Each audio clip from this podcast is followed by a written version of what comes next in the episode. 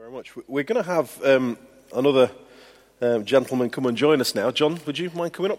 Now, most everyone, most people here will know you, John. Not everyone, but uh, John was pastor of Chesney Evangelical Church for how many years? Shall I? 22. Does that help? 22. 22 years. And then in your retirement, what did you go off and do? Uh, I went to serve a church in Birmingham, uh, South Birmingham, for um, seven or eight years. Yeah. And I came back. And then you retired again. And then retired what, again. Then what did you do when you retired again? Yeah. You Uh, came I back. came here as interim pastor. Yeah. Yeah. Yeah. And now you've retired again. I've retired for the third time. And what are you doing now? I'm You're pretty busy. Yeah, I think John is a great example of just how um, how God uses Careful, people. boy, there you go. No, no, no. I think tonight I could honour you in your age. That's what I can do. But let me just read these these verses. When I when I think of John, these these verses come to mind. This is from Psalm um, 92 at the end. The righteous will flourish like a palm tree. They will grow old like the cedar of Lebanon, planted in the house of the Lord. They will flourish in the courts of our God, and they will still bear fruit in old age, and they will stay fresh and green. That's a good thing, okay? Proclaiming the Lord is upright. He is my rock, and there is no wickedness in him. And when I, when I think of you, that comes to my Thank you mind. very much. So, uh, John is going to be sharing with us from, from God's word now, looking at the answer to this question. So, I'm going to hand straight over to you. Okay. If that's okay? yeah. Yeah. Uh, is it possible to have the lights down a bit for the PowerPoint? Yeah. Everything I'm doing tonight is on, is on PowerPoint, just to show that all people can handle technology. Hopefully. I've always fancied doing the, um, the great St. Crispin's Day speech um, just before Agincourt to outdo Kenneth Branagh, but uh, couldn't get a horse. So um, we're, going to, uh, we're going to think about this a bit of Shakespeare. Uh, who can tell me where Last Scene of All comes from? Did you do it at uh, GCSE or A level? Anyway, uh, we're going to look at that in a moment. I was asked to, to do this uh, evening by the ministry team. Uh, I suspect because I will never again see my 74th birthday. Um, but um, compared with Abraham and Mrs. Gunn, I do feel a little bit like a spring chicken. so I'm feeling good tonight. And uh, I think they asked me to because I, I've moved into a complex for the elderly. Um,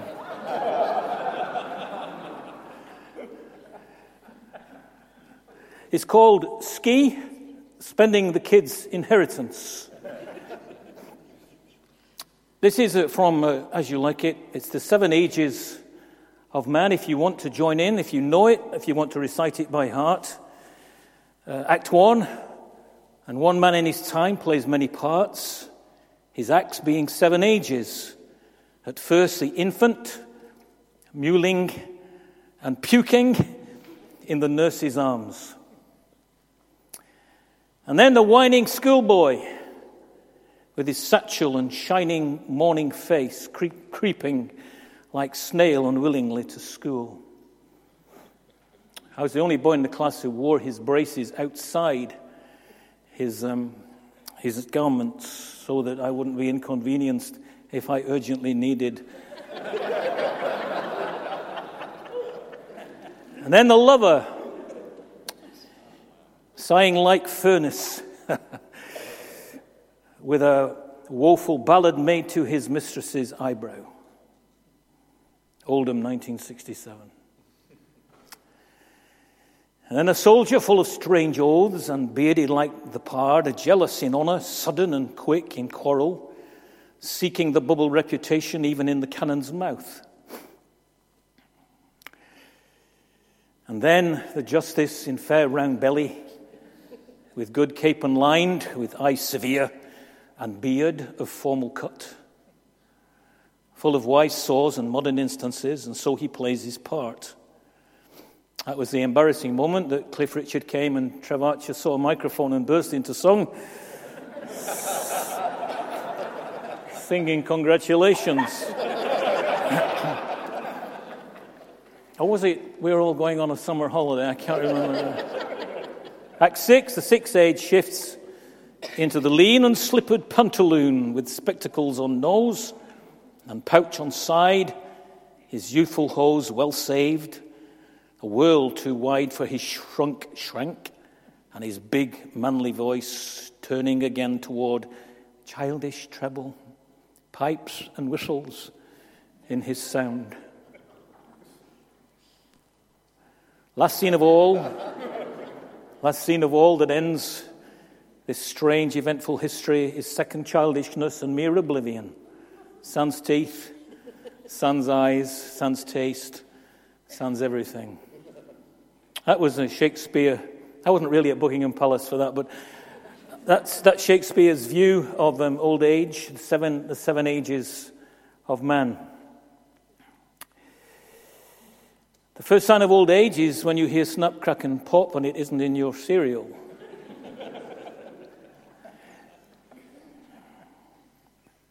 old age is when you look forward to a dull evening. Or it's when you get out of the shower and you're glad the mirror is fogged up.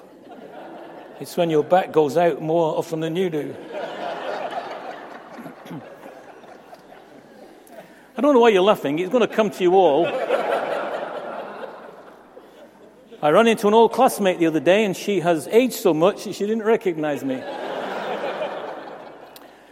Uh, Pastor Daff Marion Jones was shown a photograph of an old Chessington Evangelical Church football team, and he said, Of all the men on that picture, I would be the one he would be least likely to recognize because he's aging, obviously, quite badly. Let's read from um, the Bible, from Ecclesiastes chapter 12. I find this slightly amusing but also slightly intimidating. This is a, a, book in the Old Testament written by King Solomon. It's part of the wisdom section. Remember him, that's remember God, before the light of the sun, moon, and stars is dim to your old eyes, and rain clouds continually darken your sky. Cry a lot. Remember him before your legs the guards of your house start to tremble, and before your shoulders the strong men stoop. Remember him before your teeth, your few remaining servants stop grinding. And before your eyes, the women looking through the windows see dimly. Remember him before the door to life's opportunities is closed and the sound of work fades. Now you rise at the first chirping of the birds and then all their sounds will grow faint. Remember him before you become fearful of falling and worry about danger in the streets, before your hair turns white like an almond tree in bloom and you drag along without energy like a dying grasshopper, and the caperberry no longer inspires sexual desire. Remember him before you near the grave, your everlasting home when the mourners will weep at your funeral. It's quite a intimidating picture of old age, very realistic in many respects. What's scary about it? It's amazing, really, that we, we chose the one person in the whole of Chessington, Mrs. Gunn, who's not afraid of old age. So she's kind of spoiled the plot for my message. But there are uh, people who are afraid of old age. Um, and the survey that we did, obviously, is a, is a clear example of that. What's scary about it? Well, we start to creak physically. I have given up running for the bus, it leaves earlier than it used to. We're losing our dignity, the hospital bed, the Zimmer frame, incontinence, Two words that scare me about old age, to be honest, are double incontinence. I hope I pass from this world before anything like that happens. Dementia. I think people are scared of that, of those uh, quite debilitating indignities. I think, too, many of us are aware of our diminished cultural status. In some cultures, particularly in the Philippines I've been to, and Nepal and other places, old people are treated with great reverence and respect. I remember on a bus in the Philippines, a young man got on and he obviously saw his grandmother and he came across and he knelt down and he touched her hand to his forehead as a gesture of recognition and reverence. A couple of days, the weekend after Brexit, when it was clear that a lot of elderly people had voted to leave the European Union, Giles Coren wrote this in the Times. The Wrinklies stitched us young guns up good and proper on Thursday. We should cut them off, rewrite the franchise to start at 16 and end at 60, and do this thing all over again. And he wrote, I'm never giving up my seat on the train for an old person again. I think there's a sense uh, among many old people that uh, society is a bit embarrassed that we are using up so many resources.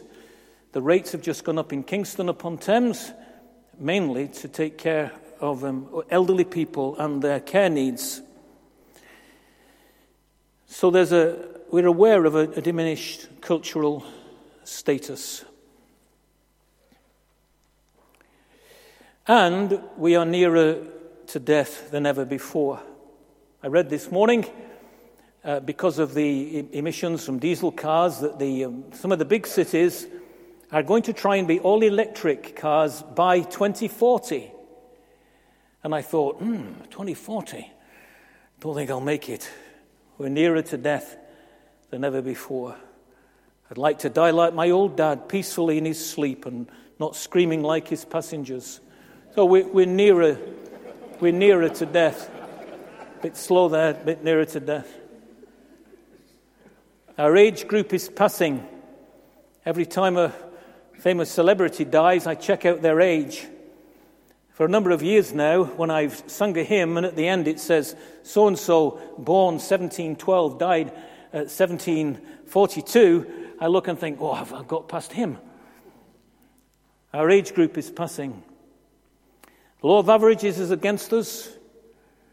When I took my pension at the age of 65, the um, actuaries granted me um, a greater, a, a more generous pension because on medical grounds they didn't think I would be drawing my pension for very long which was both encouraging and discouraging at the same time.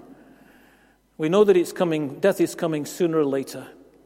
And it's something we haven't tried before.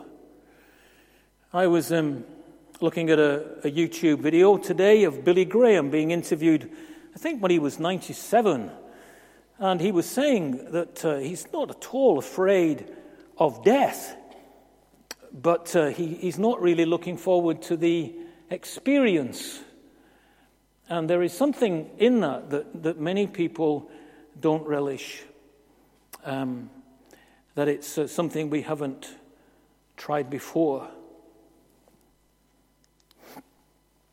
So, this is, um, I'm going to share with you a couple of passages that give me perspective and help me in my increasing old age to face the present and the future. This is from the words of Jesus. It was the night before he went to the cross, the night before his crucifixion. His disciples are going to be bewildered and troubled as they see him being flogged and crucified. And he says this to them. It was during what is now called the Last Supper. Let not your hearts be troubled. Believe in God, believe also in me. In my Father's house are many rooms. If it were not so, would I have told you that I go to prepare a place for you? And if I go and prepare a place for you, I will come again and will take you to myself, that where I am, you may be also. And you know the way that I'm going. Thomas said to him, Lord, we do not know where you're going. How can we know the way? Jesus said to him, I am the way and the truth and the life. No one comes to the Father except through me. I want to share with you just a few things from that passage that, that are great help and comfort to me personally. I, I trust that the Lord will bless you as you think about these things as well.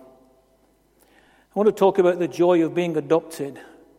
Jesus speaks about my Father's house No one comes to the Father.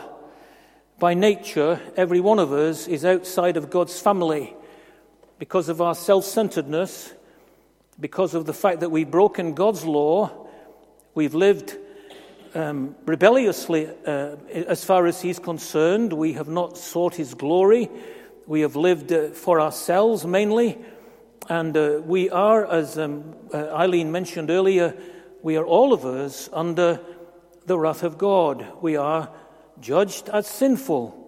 We are, as the Bible says, we are dead in our trespasses and sin. We can't go into God's family unless He does something. And what He's chosen to do is simply mind blowing. He's chosen in Jesus Christ to create a family over which He will be, He is the Father. And he made a way of adopting billions of undeserving people like me into that family so that he, he could be my father, although I don't deserve that, and I could be his son and you could be his daughter. And I can say tonight that as I enter more and more into my old age and come nearer to the time of my death, then I'm not alone. That's exactly what Eileen said. As she lives in her older age, she is not alone. I'm deeply loved by a Father who will always make sure that we will never be parted. Nothing can separate me from the love of God which is in Jesus Christ, my Lord. Not even death itself can separate me from the love of God. So it's the joy. That's the thing that uh, encourages and strengthens me the joy of being adopted, a new status in a great family with a loving Father. It's one of the things that comes to me from John chapter 14. And then there's the brilliance of being rescued.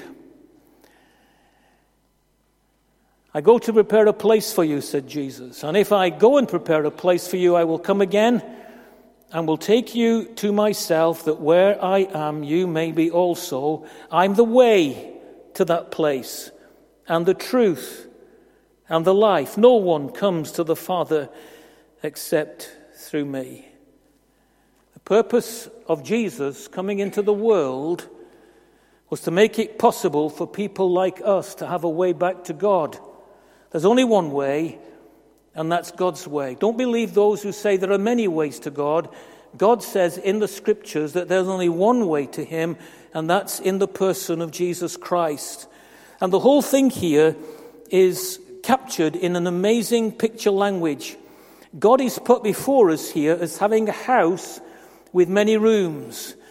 And it's possible to think of it in this way that the universe is but one room, one wonderful room in God's property portfolio. I think C.S. Lewis was getting at that in The Lion, the Witch, and the Wardrobe when he described a world, another universe, through the back of the wardrobe that nobody suspected was there. We don't know much about this. Sometimes it's called heaven, sometimes it's called the new creation, sometimes it's called the world to come. But here it's described as a big house with many rooms. And if you want to live eternally, exploring these rooms, you have to be provided with a means of entrance. You have to take the only way that God has provided that gains access to his eternal house. We forfeited our right of access because of our sinful hearts and our sinful minds and our sinful actions. We forfeited our right of entrance. We have to be rescued from a path that leads away from God, that leads to separation from God eternally in the dark, in a place that the Bible calls hell. We have to be rescued from that path and brought into this path, which is to be found in the person of Jesus Christ by personal faith. No one comes to the Father, no one gets to enter that house no one gets to live in God's eternal future in glorious happiness unless they come by personal faith in Jesus Christ. And that's the, one of the great things, perhaps that's the main thing that encourages me in my old age, is the brilliance of being rescued. The day after he said this, the Lord Jesus Christ died on the cross to create the way. He entered death.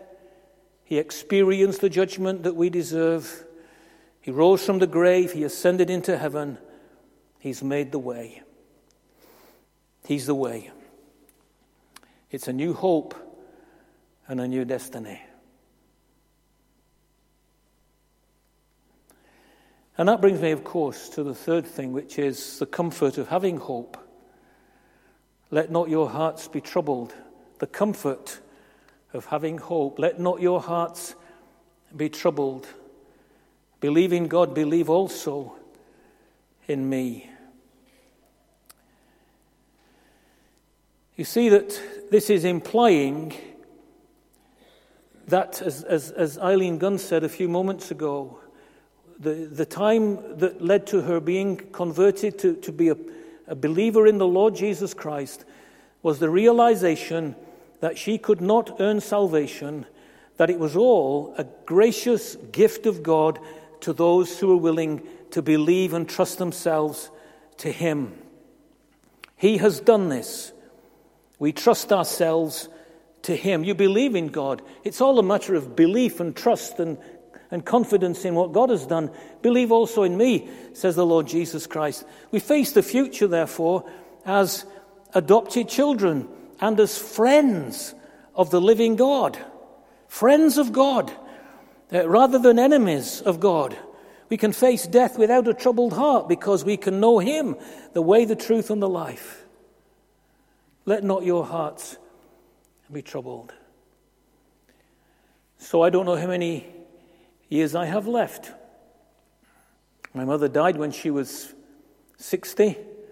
My father died when he was 58. My father in law died when he was 53. So, statistically, I don't have many days left. I leave that in God's hands. But I have this immense comfort. The moment I close my eyes in death will be the moment I go to be where Jesus is. In my Father's house are many rooms. I go to prepare a place for you. And if I go and prepare a place for you, I will come again when you die, I will come and fetch you into my house, that where I am, there you may be also. I'd like to ask you if you have that comfort, if this is your hope tonight. And the last passage I'd like to just refer to, and it's the one that Ben read, uh, which was rather splendid, I thought.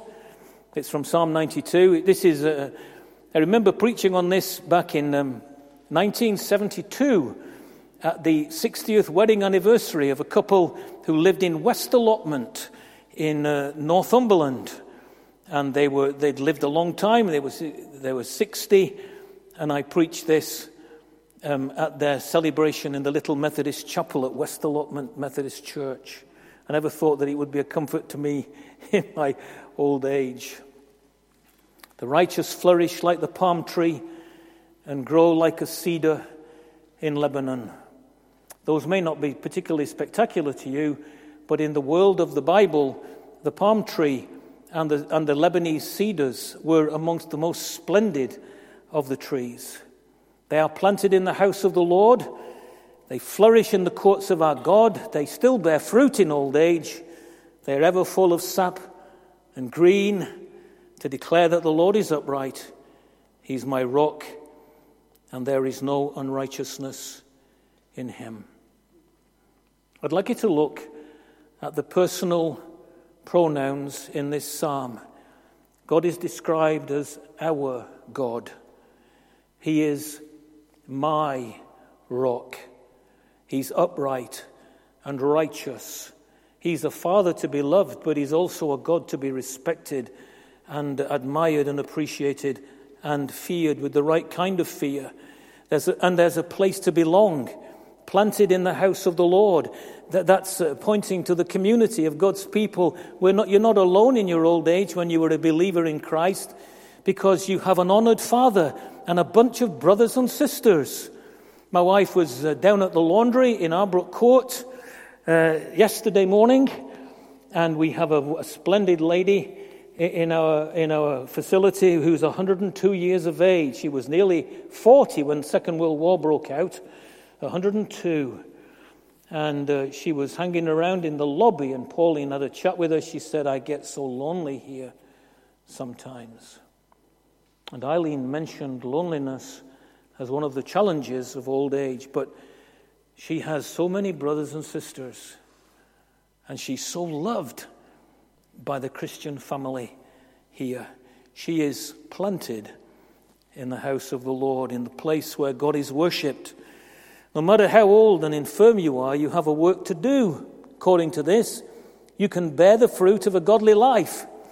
As you grow old as a Christian, you can mature in love, joy, patience, humility, and those other attributes that the New Testament calls the fruit of the Spirit. One of the one of the most challenging things that I ever read about old age is, uh, was written, I think, by Don Carson, I'm not sure. But it, it said that the older you get, the more your essence is distilled. So that you become, more, uh, you, you become a more concentrated um, development of what you've always been. So if you're a slightly cranky, miserable person, the older you get, you become a more concentrated, cranky old person. If you are if you're a person who's been changed by the power of Jesus Christ and you have begun to love and be patient and long suffering and meek and humble, and the older you get, the more that is distilled. It becomes a beautiful thing. One of the first persons I visited when I came to Chessington was Sylvia Smith's mother. She'd had a stroke. She just basically sat in the house a lot and she couldn't speak much. Basically, the only thing she could say with any confidence was, Thank you. Thank you. So you went to visit her, you read the scriptures, you prayed with her, she'd grip your hand. Thank you. There was a sweetness even in a time of incapacity. So you can have you can have a a work to do. You can, you can bear fruit for God.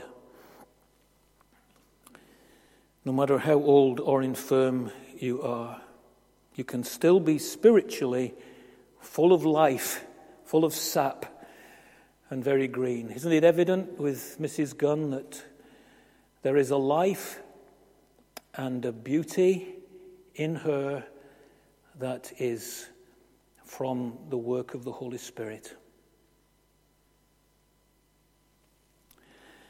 And you can have a purpose in life. Here he is to declare that the Lord is upright. Your life's purpose is to glorify Him, not to exalt yourself. To stand your life on this rock, it's your life's meaning to magnify the Lord in the eyes of the world around you. The living God who revealed himself to the world in Jesus Christ invites you to spend the rest of your life as a friend of his, eternity in his presence, by repentance and faith. In this psalm, you find a father to honor, a place to belong, a work to do, a purpose to life even in old age. One of my friends, who's a Christian worker in London somewhere, um, had a, a, an elderly father who lived in Chessington and uh, was experiencing dreadful, dreadful illness in his later months and days. My friend went to visit his dad he talked to his dad for years about the Lord Jesus. Uh, his mother had become a Christian, but now he was talking to his dad who was near the end. And he asked his father one simple question Would you like to become friends with God? And his dad said yes. They prayed together, and the Spirit of the Lord Jesus Christ entered that man and he became a Christian at the very last. I don't want you to leave it to the end, my friend, if you're not yet a believer in the Lord Jesus Christ. And you're here tonight because you're interested in this subject. It's such an important subject. I'd like you to ask you would you like to become friends with God tonight? Would you like to become a son or a daughter of God this evening? You, you repent, you tell God you're sorry for living uh, so much of your life without Him, neglecting Him, maybe even defying Him, denying Him. So you repent of that. You say, I'm very sorry. I want to live a different kind of life. And then you put your faith in the only person who can provide access into God's eternal house, the person who died to take away your sin, the person who rose again so that you might have a new life in your heart and an eternal life in his presence, and who went into the glory to prepare a place for all who would trust him and love him the one who said, I am the way, the truth, and the life. So you tell God you're sorry for living a life in neglect of Him, for the things you've done and said that you're ashamed of, and you trust in Christ, who died for you and rose again to make it possible for you to become friends with God. Would you like to do that this evening? Please uh, speak to me or the pastor. If you'd like to talk with somebody and maybe pray with us, I'd be glad to help in any way we can. Let's uh, pray together.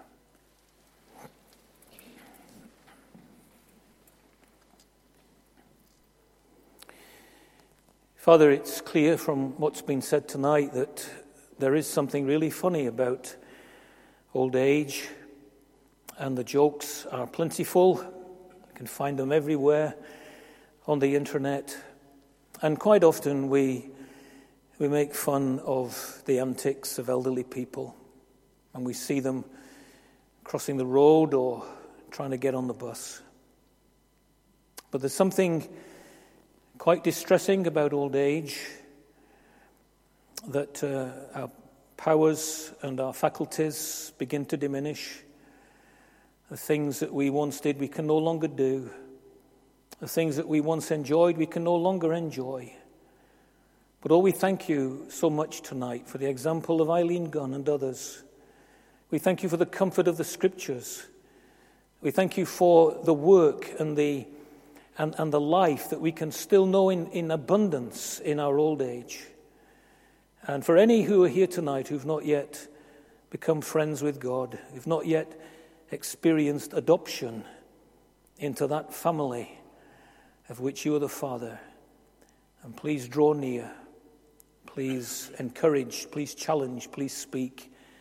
And please adopt more children into your family, even here and even now. We ask it in Jesus' name. Amen.